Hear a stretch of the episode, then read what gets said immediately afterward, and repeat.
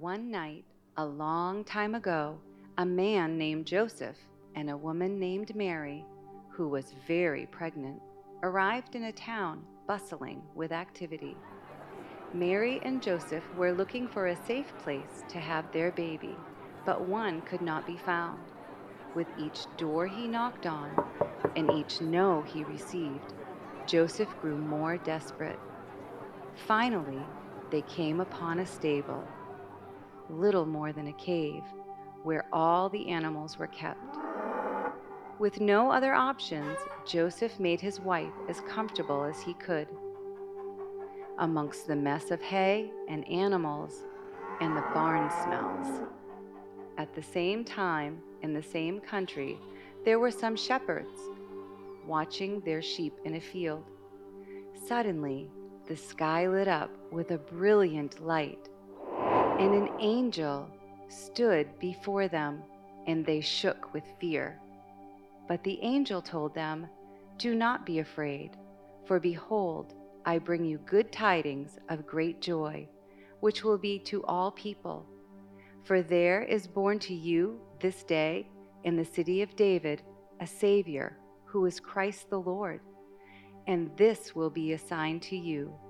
You will find the baby wrapped in strips of cloth, lying in a manger used to feed animals. All at once, the sky lit up with angels, all singing.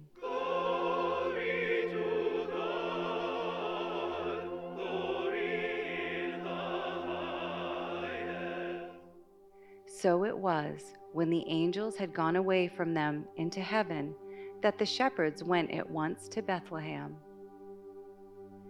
There they found the stable, bathed in the light of a single bright star. Inside the messy stable, the shepherds found a baby, wrapped in strips of cloth and lying in a manger. Then the shepherds returned glorifying and praising God for all the things that they had heard and seen, just as the angels had told them. Now, after Jesus was born, behold, wise men from the east came to the palace, saying, Where is he who has been born King of the Jews? For we have seen his star in the east and have come to worship him. They continued on and the star went before them till it came and stood over where the young child was. When they saw the star, they rejoiced with great joy. Jesus, the Savior of the world, was here, just as it had been predicted long ago. And it all started with one baby, one star, on one messy but holy night.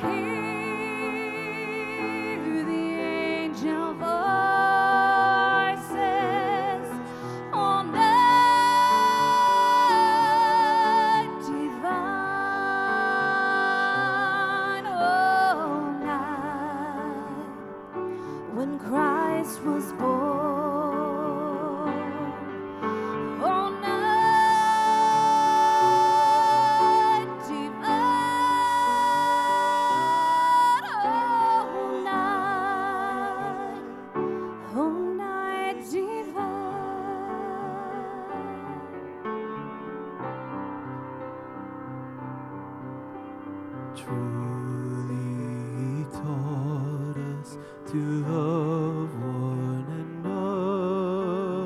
another. His law is love,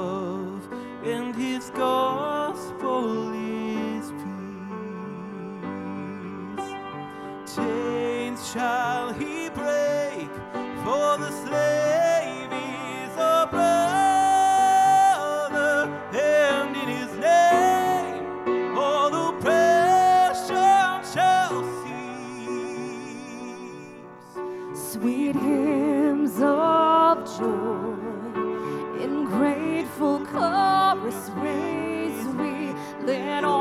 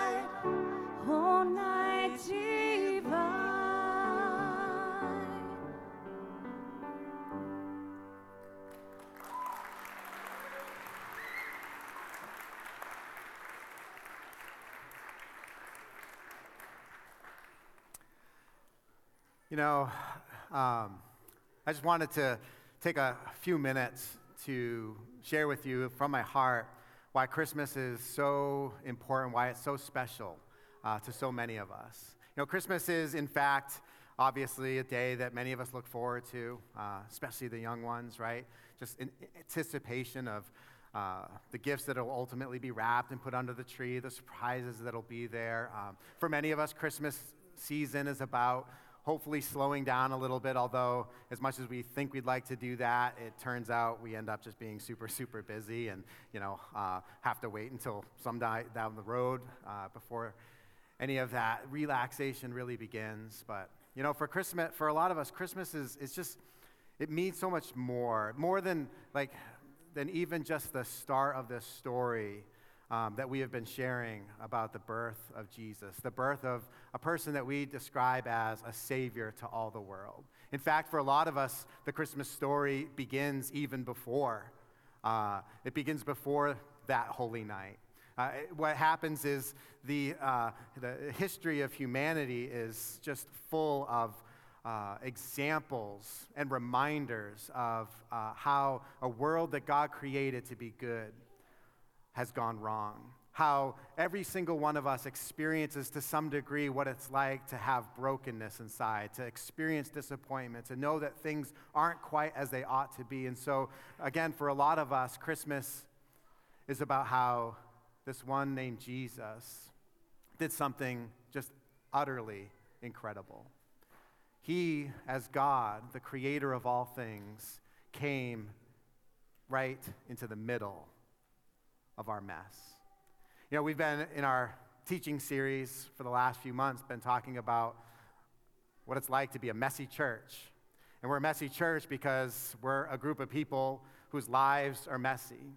And we know that we live in a world that's messy. We know that we live in a world that, uh, that while there may be lots and lots of good things that we can look at, we know that there is, at the end of the day, there's just something not right. And for a lot of people, their understanding of things like church and religion and, you know, all this quote unquote Jesus stuff is about um, whether or not a person wants to go to a place and be told what to do. And you know what the Christmas story isn't about? It isn't just simply about God from his throne in heaven, if that's how you imagine God exists, issuing some decree or issuing some instructions or issuing some commands and telling us what to do. No, the Christmas story is really about how God himself came right into the middle of our mess, not to tell us what to do, but to show us what to do. That's what the Christmas story is. It's God becoming one of us so that He could show us a new way. He could show us what could be. He could show us what otherwise we could experience. if we'll just pay close attention to what it is that He wants for our lives. I want to tell you this morning that far beyond what any of us can even imagine, God has an incredible, an unlimited, an unconditional set of love that He wants to lavish upon every single one of us. That God wants for us to experience this thing called a relationship with Him, that He doesn't want us to have to, to live and be stuck in our loneliness and our hopelessness and our despair, if that's where we find ourselves. He doesn't want us to be stuck in this place where we feel like we just kind of have to make it through life on our own, that we have to trudge our way and do our best. But rather, He has something that He wants to make available to us. And that is the very person that He is and wants to be in every single one of our lives. You know what Jesus showed us when he showed us that the world could be different from the way it is? He redefined things for us. For one, he redefined what it means to find greatness. You know, a lot of us, whether we like to think we do this or not, we are looking for for greatness. Like we want to experience greatness or success or, or, or significance, whatever it is that you want to call it right? And we and we and we do that by thinking that well in order to be great we have to we have to accumulate power. And so in the structures of our world we have people that are doing everything they can to try to get power right? People that try to get uh, political power so they have the right to rule over others. People that try to get capital power right? Build up their wealth build up their their material things uh, uh, uh so that they have the ability to to to consider themselves great, successful, things like that. But Jesus, he demonstrated that greatness comes in a different way. Jesus said to us, He said, If anyone will be great among you, he must become a servant to all. Right? Jesus redefined greatness as a path toward humility, a ta- path toward seeing yourself as less important than the person who's sitting next to you or the other people that may be in the room. That's how Jesus redefined greatness. Jesus redefined what it means to find peace. You know, a lot of us, in our effort to find peace in our lives, we think that what we have to do is to make things right. You know, little boys, little girls, oftentimes when a brother or sister does something that hurts or harms them, what do they do? They retaliate. They try to get back at them. And so it is even in our adult years. We do the same thing, right? Somebody does something to us, says something that we don't like, and how do we respond? Well, oftentimes we respond in kind because we want to make it right. We want to rebalance the scales. We want to ensure that we're back on equal footing, right? And so it's tit for tat, it's eye for an eye. And Jesus came in and he said, No, I've got another way for you to live. Jesus said the path toward peace isn't actually through making things right or getting your way. The path toward peace is through forgiveness and reconciliation. Can you imagine if the relationships that we had in our homes, if the relationships we had in our schools and in our workplaces, if they were defined by things like grace for one another, if they were defined by things like forgiveness when someone has done something wrong, as opposed to vengeance and retaliation and getting them back, can you imagine how different our lives could be and the peace, that, the real peace that we could actually experience? And then finally, Jesus, he redefined for us the meaning of joy. You know, I know a lot of us here, myself included, we're all looking for happiness, right? Who doesn't want to be happy?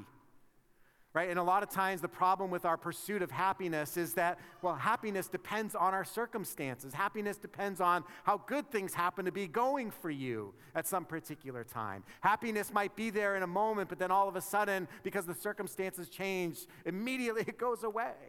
But Jesus says, I don't want to introduce you to happiness. I want to introduce you to something entirely different, and that is this thing called joy.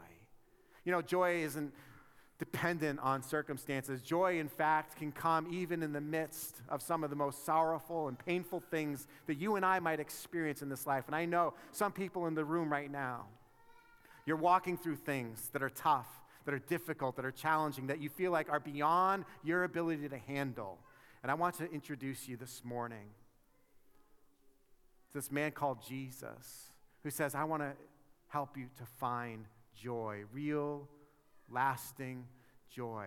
Joy doesn't come through the accumulation of things, right, of, of, of getting more. You know, it's like, ah, well, I'd be a lot happier if I didn't have this outdated iPhone, if I could just get a new iPhone, right? And so then I get the new iPhone and, you know, I'm happy for a handful of moments, right? And then all of a sudden that iPhone stops working as good or the shine has worn off, and, and now all of a sudden I find myself unhappy again. So what do we do? We reach for more constantly going after more, more, more, more, more. And we never quite get to scratch the itch that we're feeling, what it is that our hearts are truly desiring.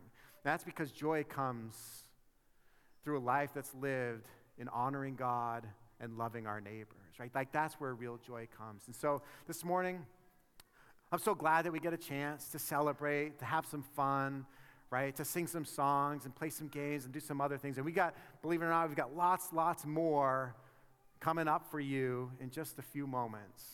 But what I do want to do is just ask you this morning, wherever you may be, what is it that Jesus wants to show you in your life? You might be here and you say, you know, my life is an absolute mess. And I can't tell you just how much Jesus would be honored to be invited into the middle of your mess. There's a scripture in the Bible that pictures Jesus knocking at the door of our hearts. And he says this He says, I stand at the door and knock. If anyone hears my voice and opens the door, I will come in.